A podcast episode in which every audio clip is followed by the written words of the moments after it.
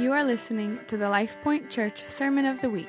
We hope you enjoy this message by Pastor Tony Meyer. For more information on other Life Point Church resources, please visit www.livethemessage.org. Amen. Thank you, Joshua. I realized I needed coffee up here today. We uh, did a camp out at Pastor Drew's house on Friday night with little children. And uh, so by sleeping in a tent, I mean I laid in a sleeping bag all night and didn't sleep very much.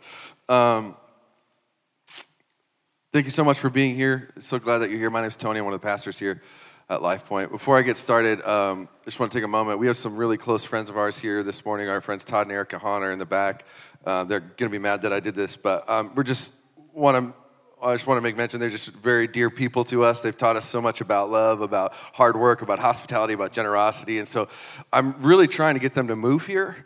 And so you guys can help me out with that and just be on your best behavior. Yeah. And join in on my campaign. Thank you. But give them a hug if, uh, if you would this morning. If you have your Bible, you can turn to Galatians chapter 6.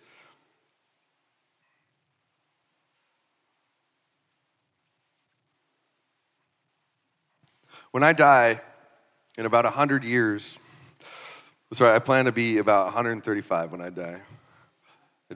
Great advance, advances in medical technology. But when I die, on my gravestone, one of the phrases that I want engraved on my headstone is this that God wants to use your life. And if you spent any time around me at all, you've probably heard me say that many times that God wants to use your life. That God so wants to set you on fire that wherever you go, the devil has a bad day. You move into a new neighborhood, and the, and the enemy's like, oh no, not another one. Not another one from Life Point. That you walk into a room at your job, or you walk into a room wherever you go, or the grocery store, and the spiritual atmosphere and the spiritual temperature changes when you walk in because the Spirit of God is so alive in you. Because the Spirit of God is set ablaze in your heart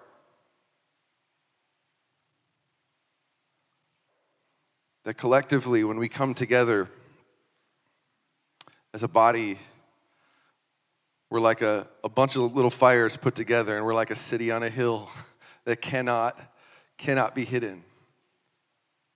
And God has plans for your life specifically, and God has also plans for this church. And I just, man, I envision this church having such a place of influence in our, in our region that when when, when people are at the hospital and they have an incurable disease, the doctors are confounded. They'll say, You know what? I don't have an answer for you, but I've heard about this place down the road.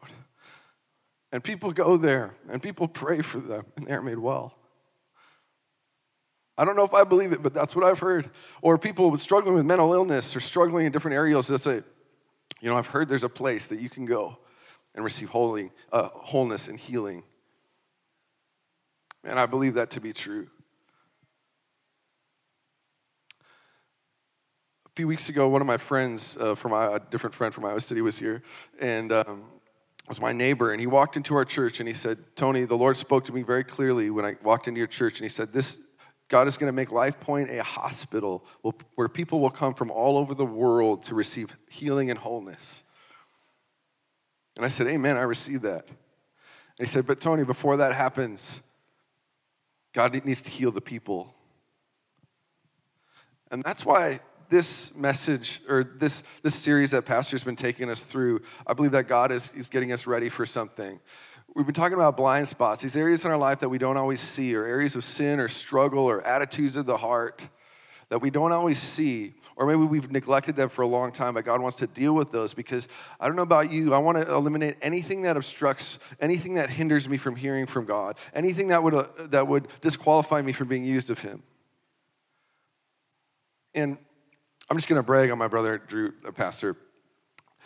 I've been around a lot of pastors, and I would, I would say this even if he wasn't my brother, but there are many pastors that would say, I need to just read a, a, a nice book, or we need to have another strategy meeting and figure out what we're going to do next. And I want you to know when there's a big decision being made, he goes into the prayer closet. He actually takes a day off and goes and prays and spends an entire day seeking the Lord and say, God, what would you have for us next?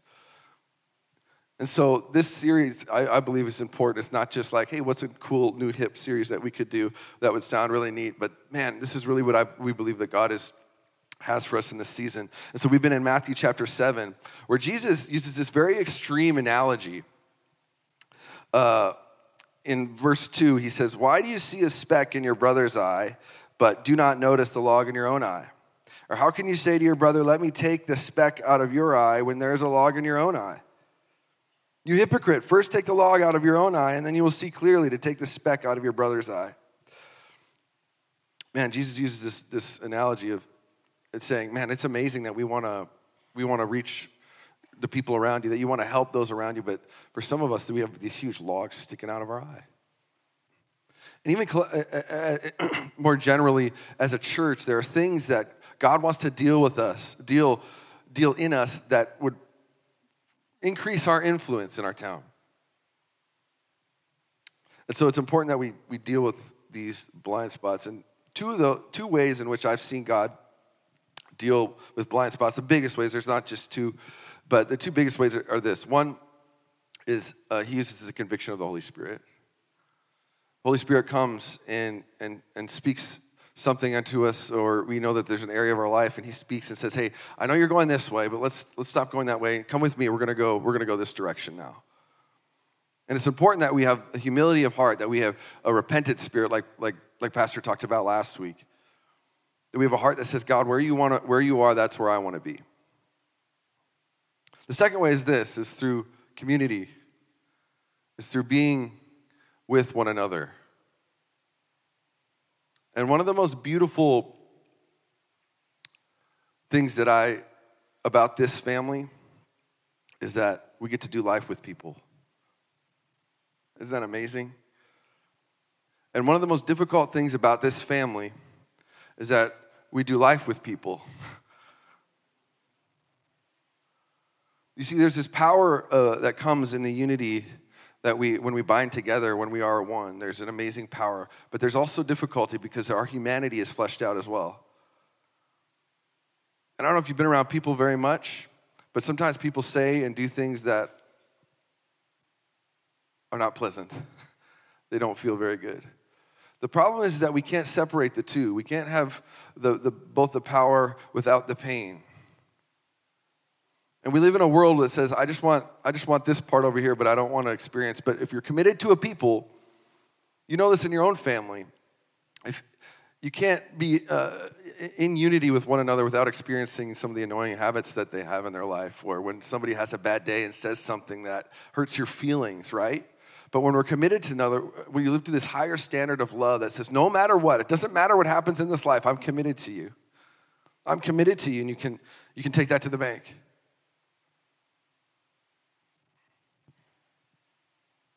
We experience both of those things, and uh, I think it's really beautiful. So Paul, the Apostle Paul, he, he knew that. I mean, this is, this is one of the things um, from the beginning of time that God brought us together. And one of our one of our core values as a church is that we believe in family and we don't just just say that because it sounds good like we really really believe that this is a family that people come from all over the world and and we come to this place and we are a family we can count on one another. I was telling our small group leaders this last Friday that, man, uh, there are people all over the world, we know, we know them, that are walking this life alone. They're carrying these burdens by themselves. And the Bible says, pity the man who has no one to pick him up when he's fallen. so there's incredible power in this family. And so this was God's plan, not mine. And uh, so if you have a problem, you can take it up with him. In Galatians chapter 6, Paul, um, he gives us some instructions on how to, how to deal with one another in this context of community. when problems arise, when difficulty arises, how, would, how should we conduct ourselves? How should we treat one another and love each other? And uh, Paul was speaking to a group of churches that were really in the midst of it. He starts out in verse 1. We're just going to kind of work our way through through, the, through this portion of Scripture. In verse 1, he uses this phrase, uh, brothers and sisters, or in other versions it says brethren. The Greek word is actually adelphos, and it means this it means the brothers and sisters born of the same father. brothers and sisters born of the same father. And so he's very intentional about the word that he's using because he uses it 10 times throughout the book of Galatians. Because there's this great division, this segregation that's happening between the Jews and the Gentiles. They're not always super happy that, the, that God is including the Gentiles in his redemptive work on this planet. And there's actually this group of, of Judaizers that are like, they're people that accept Jesus as, as their Savior, but they also want to have everyone uh, adhere to the old law as well. And so he, they, they're telling you know, all the men, these Gentile men, hey, you got to get circumcised. So all the men are like, hey, whoa, let's just talk about this for a second here. And so then they, Paul steps in and he uses this term, brothers and sisters, that it doesn't matter where you came from. It doesn't matter your origin story. It doesn't matter what you look like. It doesn't matter what your family upbringing has been. That we are brothers and sisters born of the same Father. That we come together under this banner of Jesus, and you can say, I'm with you, I'm your brother, I'm your sister. We're to link arms, and nothing is to tear us apart. We are brothers and sisters. And then he goes on in, in verse 1, and he says, if, if someone is caught in sin, you who live by the Spirit should respond that person gently. But watch yourselves, or you also may be tempted. So he uses, he says, if someone is caught in sin, uh, it's actually also translated if you have a, if you make a mistake or you fall in, into something. He says, What should you do? You should, you who live by the Spirit, and he's referring back to chapter 5 where he talks about the fruit of the Spirit and walking with the Spirit every single day. He says, Those who are mature, those who are growing in the things of the Lord, those who are walking with the Spirit, you should help to restore that person gently. Oftentimes, we, we have a tendency to write someone off. Say, I knew it was fake all along, so they're just going to go and that's not what family does. Or we say, you know what? I just need to give them a piece of my mind. I need to set, set them straight. I need to tell the truth. And sometimes the truth hurts. And I'm all about the truth, but I've heard it said that truth without tact is cruelty. That's why he uses this word gently. And I, you know what? There's been times that I walk in my journey with the Lord that I have failed that I've made, I've made big mistakes, that I've sinned. And I thank God for those in my life who surrounded me and restored me with gentleness and with love and with kindness and didn't give me a piece of their mind, but gave me a piece of God's mind. Because it's easy when we walk with people, our own humanity is fleshed out. So he's saying here, be careful lest you be tempted. And he's not saying that be careful because their sin is going to get on you and you're going to get contaminated. Sometimes we're afraid to get in the middle of things with people because we, we're afraid that, man, their stuff is going to get on me. That's not what he's saying. But when we walk with people, it can be difficult at times. When, when people, when you give someone advice and they don't listen and they go the other way, it can be frustrating. It can cause you to have a cynical heart. It can cause us to just write people off. It can cause us to fall into other areas of sin. Our, and each one of us is vulnerable to that. So he's saying, be careful. Make sure that you're led of the Spirit every single day. You've submitted yourself to the Spirit, to His will above your own. Otherwise, we too can be tempted. So we're obligated, we're, we have that opportunity to restore people gently. And then he says this in verse 2 he says, And carry each other's burdens, and in this way you will fulfill the law of Christ the law of Christ, he's referring back to John 13, where Jesus washes the disciples' feet after the Last Supper. And he washes their feet. And, you know, Peter had a big problem with this. And he's like, I don't want to wash your feet. And I know for, for I'm not a huge fan of feet, generally. Please don't put your feet around me. Uh, but back in those days, I mean, they wore sandals, and so their feet were disgusting. And so washing someone's feet was this ultimate act of humility, ultimate, ultimate act of, of, of servitude. And so Jesus washes their feet. And then he says this He says, Today, a, a, a, new law I give you, that you would love one another. As I have loved you, so you should love one another. And by this, the whole world will know that you are my disciples if you love one another. So he no longer says, just love people like you want to be loved, but he's saying, now love like I loved. You've been walking with me for three and a half years now. Now, you, you saw how I love people, and that's how I'm calling you to love too by laying down your life, by walking in mercy, walking in grace, walking in gentleness, carrying each other's burdens. Man, I walked a long, big part of my life carrying, trying to carry my own burdens, and it's exhausting, and we weren't designed to carry it on our own. You know, I have this friend, his name is Michael Bloom, and uh, known him for quite a while, but I met him when he was 19, and I was having a small group at his house, and he didn't want to come. He was just he just moved there from California, so he's this little punk from California. And I'd invite him to my, my small group every, every week. And he said I, I, he couldn't because he was too busy. And then he would go into his room and he'd watch professional wrestling. He knows Jesus now, so it's okay. No, just kidding. Um, but me and, and some friends, some friends of mine uh, uh, named David Nate, we just started to spend some time with Michael. Michael finally gave his life to Jesus and began to tell us about his life that Michael grew up in a, in a broken home. He never knew what it was to have a, a home life that wasn't fighting, that wasn't shouting at each other. His parents got divorced at a young age. He'd never seen his, his father and mother get along. And when they got divorced, they put the kids in the middle of it. He said it's just, just very damaging. So he finally moved away. He had got involved in drugs and alcohol, and he moved to, to North Dakota, of all places, because uh, his sister was living there and that's where we met. And in particular, Dave started to, my friend Dave, he just started to spend a lot of time with Michael. And Michael was not easy to love at the beginning. There's some people here this morning that are easy to love. And there's other people that we encounter in life, they're not easy to love. And that's where our love is really tested. Michael wasn't easy to love, and but every every single week, twice a week, Dave would go pick up Michael for church and drop him off, and to Chi Alpha, pick him up and drop him off. And they lived on opposite ends of town, and so it, this was probably two hours out of out of Dave's day every every week. There was church or Chi Alpha. He said he'd spend hours on the phone with Mike, and Mike would try, just didn't have anyone ever to talk to about his life, and so he would just he just when sometimes when it comes starts coming out, it just starts coming out. And he'd spend hours on the phone talking to Dave and one time, Michael got arrested. He didn't have insurance on his car and it wasn't registered, and so he got arrested. And he didn't have anyone else to call, so he called Dave.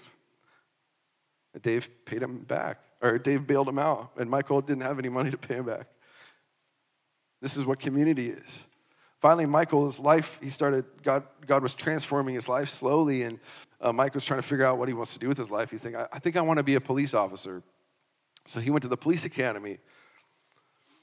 And uh, during that time, he's like, I don't know how I can do school and work and all these things and, and, and pay for a place to live. He said, Tony, do you think that your parents would, would let me live with them for a while? I've heard that a lot of people stay with them. And it's true, we always had people staying at our house. And um, I said, Well, I could ask them. And so I asked my parents, and they said, Yeah, that'd be great. So Michael moved in with my parents, and he said, Tony, that was the first, first time in my life that I saw a husband love his wife. That was the first time in my life that I saw a wife love her husband.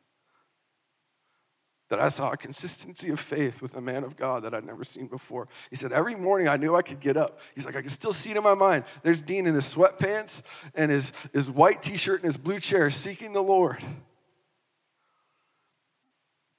He said they used to spend, stay up late with me talking about things, giving me advice and wisdom about things, asking me about my life. He's like, I knew your dad had to get up early in the morning but he would stay up, spend time with me. It was this transformational, like kind of incubational period of Michael's life that never left him. Michael graduated from the academy and he became a police officer. And uh, he is so influential in the, in the police department now in Fargo that he actually has a specially appointed position where he is like an ambassador from the police department to the city to repair the relationships. And he is transforming the cultural fabric of the police department and the city. The, the cities, you know, in, in, in different areas had a very poor view of the police department. He's actually transforming that and changing it. And he's also a youth pastor. And so, man, God gives us the opportunity to carry burdens with people convenient. And, sometimes we can say, God, I'll do anything for you, but just not right now it's not really that good of a time for me.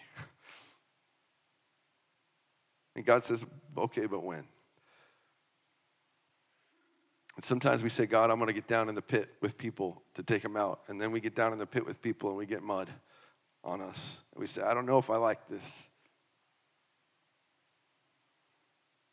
God gives us the opportunity to carry one another's burdens so we don't have to carry it alone. In verse 3, he says this If anyone thinks they are something when they are not, they deceive themselves. Each one should test their own actions. Then they can take pride in themselves alone without comparing themselves to someone else, for each one should carry their own load. So he just said we should carry each other's burdens. And then he says, You should carry your own load. And this seems like a contradictory thought. It seems like it doesn't make sense. But Paul is actually saying, he said, we, are, we have an opportunity as, as brothers and sisters to help carry the load. But at the end of the day, each one of us is responsible for our own decisions.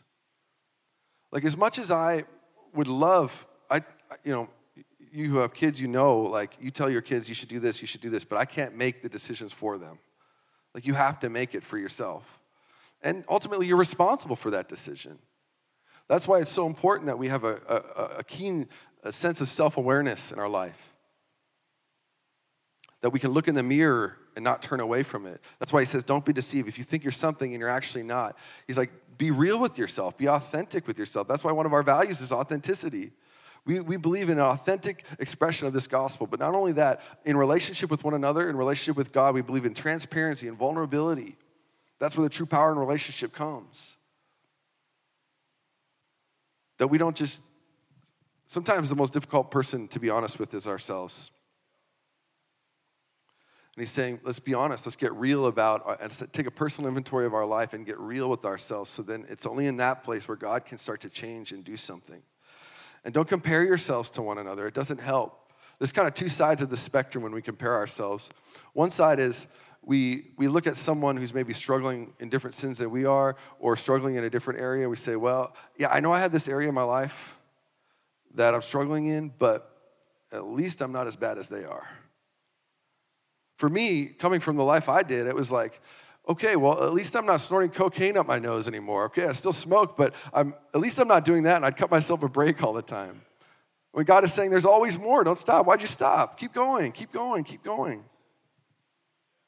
Or else we do the opposite, where we see we kind of put someone up on a pedestal. And we, we they think they're like godlike, and we think I can never reach that that level. So what's the point in even trying? When God's not comparing you to anybody else. One day when we stand before Him, He's going to say, "Did you do what I asked you to do?" We'll stand there alone. We won't stand there with our husband and our wife or our mother and our father or anybody else. We'll stand before you. And God will say, Did you do what I asked you to do? And He's not comparing us to anyone else.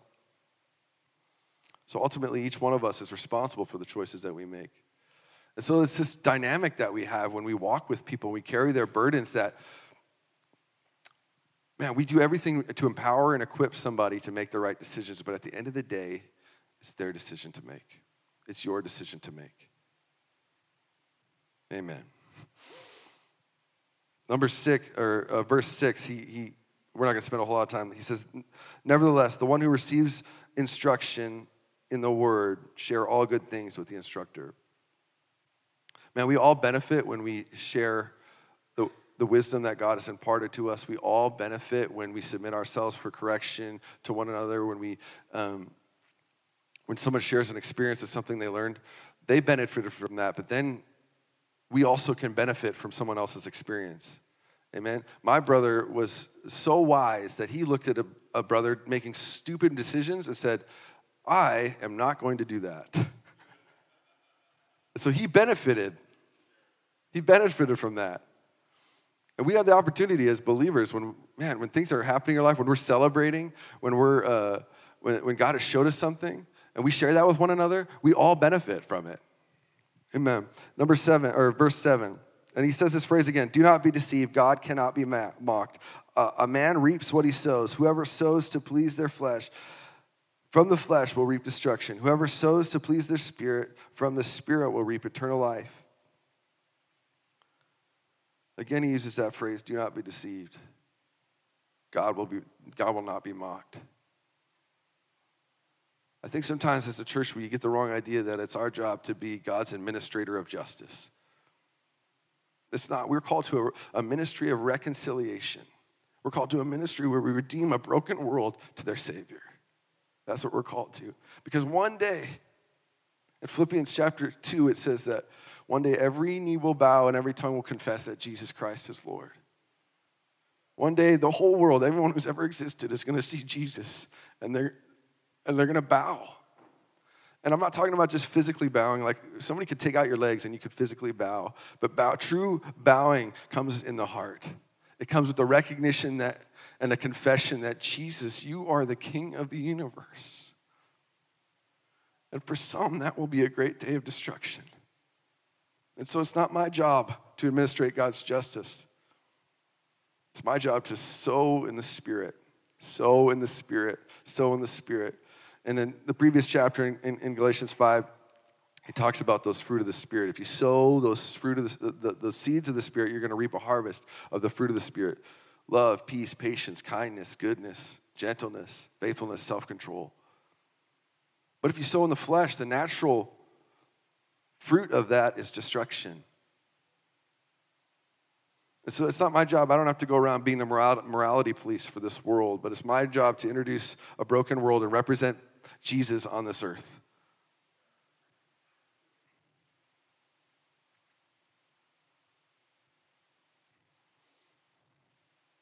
In verse 9, he says this, and we're going to close pretty soon. In verse 9, it says this Let us not become weary in doing good, for at the proper time we will reap a harvest if we do not give up. Therefore, as we have opportunity, let us do good to all people, especially to those who belong to the family of believers. Paul describes exactly what happens he says, Don't let us, let us not become weary in doing good. I found in my life that that's, that's kind of the order of things. We're heading down a road for a while. We're heading down, we're, we set our, our mind, our hearts on something, and then we grow weary. Or you go to your work, and people are complaining about the boss, and you're like, man, I get tired of being the only one that holds their tongue. Or when everybody else is is talking crass and talking dirty, it gets exhausting feeling like I'm the lame one all the time and I walk out. Or when my husband, who doesn't know Jesus, is constantly on me, it gets tiresome to not return with angry words, to do the right thing when nobody else is around. It gets tiring. But Paul's saying, don't give up. Don't give up. Don't give up because there's going to come a time where you're going to reap a harvest for that. Whether it's in this life or the next, you're going to reap a harvest for that. So don't give up. Don't give up. Keep going. Keep going. Your faithfulness is going to, ret- going to return to you in faithfulness. Don't give up. And then he says this word opportunity, and I just think it's such an amazing word of perspective because a lot of times we can do things out of obligation or duty. And the heart matters to the Lord. And so when we have a perspective that this, I have an opportunity to do good wherever I go, it changes our perspective. I have an opportunity. It's not an obligation, it's not a duty. It could be that, but it takes all the life out of it.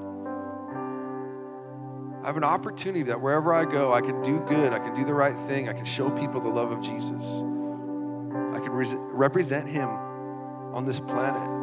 And he says, especially those who are in the household of faith or the family of God, especially those among us. I have found in my life that sometimes the most the people that are the most familiar to us, we're the most careless with. You know, if a guest comes to your house, we roll out the red carpet, we make the best meals, and we should. I believe that is an attribute of God to be show radical, radical hospitality. But then the guests leave and we let down our walls and we start talking to each other we don't we're not careful with our words we talk to each other like like that person doesn't matter or we don't treat each other with with with with, with care and he's saying especially those who are dearest to us especially those brothers and sisters of the same father those are the ones that we should be the most careful with because it's by our love for one another that the world will know that we are his see man those people at life point I don't know what it is, but they sure love each other. They sure love each other. And I went there and I felt love. Man, I felt love like I never felt before. This is something I've experienced in my life, time and time again. You know, when my family was, was going through the struggles that it went through, when my mother fell into alcoholism and addiction, depression, it was the church that was there. It was the church that came to our house and pleaded with her. When my parents got divorced, my dad was a single father. It was the church that said, Let me mow your lawn, let me clean your house, let me watch your kids. When I turned away from the Lord after my mother took her life, it was the church that was there. It was God's people that were there at our house when we came home. When I was away from God, and it was the people that were contending for my soul. It was God's people. And ultimately, when I was 20 years old, when I gave my life to Him and I was a complete mess, it was a church that welcomed me with open arms and said, You don't have to prove yourself to me help carry my burdens. And I remember this church that I grew up in was an amazing church. And when I was about 21 or 22, our pastor died of liver cancer. And after that, our church kind of just descended into madness. There wasn't really a plan for what would happen if he died. For the next three years, it just kind of descended into chaos. And I remember going to meetings at our church and I saw these people that I love and respected screaming at each other, calling each other names, acting like little five year olds. I remember, I'm new in, in, the faith, and I remember talking to my dad. I'm like, Dad, I don't, if this is what it's going to be like, I don't think I can do this. I don't think I want anything to do with this. If this is what church is going to be like, I don't want anything to do with this. And I said, Dad, you know, I'm interning so I, I, I, was interning at the church at the time, so I'm like, I can't really leave, but why don't you leave, Dad? Why don't you leave? This is not fun. This is not, this is painful. Why don't you leave? I remember he looked at me in the face and said, Tony, how could I leave? He said, this, these people have been with me through the most difficult times of my life, and I've committed myself to them. I've not committed myself to a name on a church or a denomination. I've committed myself to a group of people and they've seen me through the darkest times of my life. Why would I leave at one of the darkest times in this church's life? No, I'm not going anywhere. I'm going to see him through. And he did. There's this idea in church cultures, some that we, we church shop, this consumerism mentality that we have. And I, I don't want you to, to misunderstand me this morning. There's, I'm not saying there's never a reason to leave a church because there absolutely is. But we've become very fickle at times where we say, you know what? they just don't really do things the way that I like it, or they don't sing the songs that I like, or the pastor doesn't preach on what I like. And we disqualify our, ourselves from really experiencing the true power of a people that are committed to each other. And we can't separate the power and the pain of that. Because in that is our humanity and the working out of who we are. So God can use our life in a better way. Amen? Amen. Would you stand with me this morning?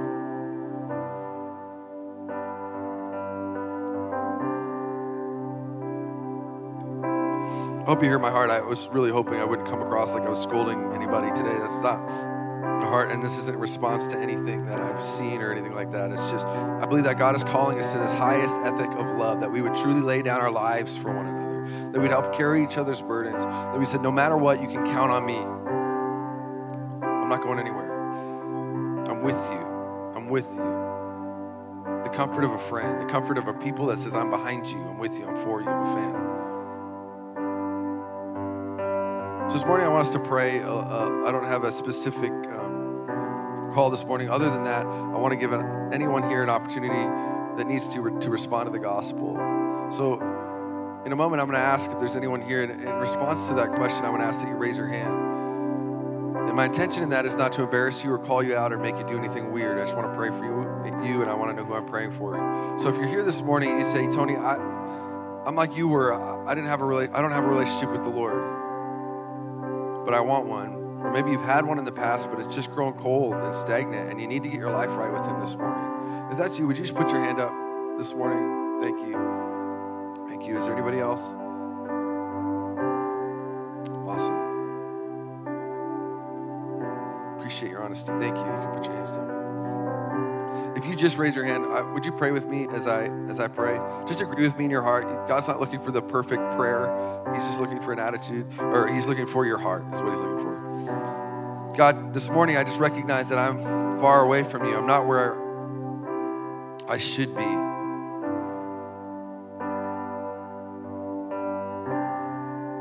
So, Lord, I pray that you just take my life.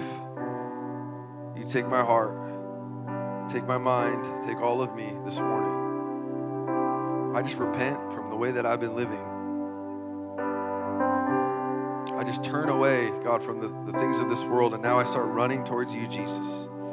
I run towards you now. Take my life, Lord. I pray. I just uh, accept that gift that comes through the blood of Jesus for the cleansing of sin, and now the Spirit of God can come and live inside me. So, God, Holy Spirit, I just ask that you come in just such might. I pray you seal it on their hearts. You write the, the love of God on them in Jesus' name. In Jesus' name. And God, I pray this morning that we would be such a people with such grit, determination, fortitude, thick skinned, single eyed on you, Lord that the things that when the enemy comes to, to sling arrows at us and set up traps for us, they just wouldn't work. When the enemy would come to seek to divide us, Lord, we would stay arm in arm, linked together. Nothing would separate us. I pray that the world will know that we are yours by how we love one another. That what a privilege, what an honor it is, Jesus, to walk with you and to walk with each other. And Father, for some of those in, in this place that need healing, they have felt hurt by the church and uh, things have happened to them. And Lord, I don't want to minimize that in any way. But God, I just ask for healing now in their heart. I ask for forgiveness in their heart in Jesus' name. That they would forgive those who have offended them, who have hurt them. We'd release it, God, so a new day could come, a new day would arise. Lord, we just thank you for your grace. We thank you that for each one of us, God, we, we here this morning, we've gotten to experience newness of life, that you didn't pass any one of us by. Now we're, we're transformed, we're new. Now we get to walk this life together and with you. Father, what an honor, what a privilege that is. God, we thank you for what you're doing among us. We pray you continue it in Jesus' name. Amen. We hope you enjoyed this week's sermon. For more information about Life Point Church, please visit www.livethemessage.org.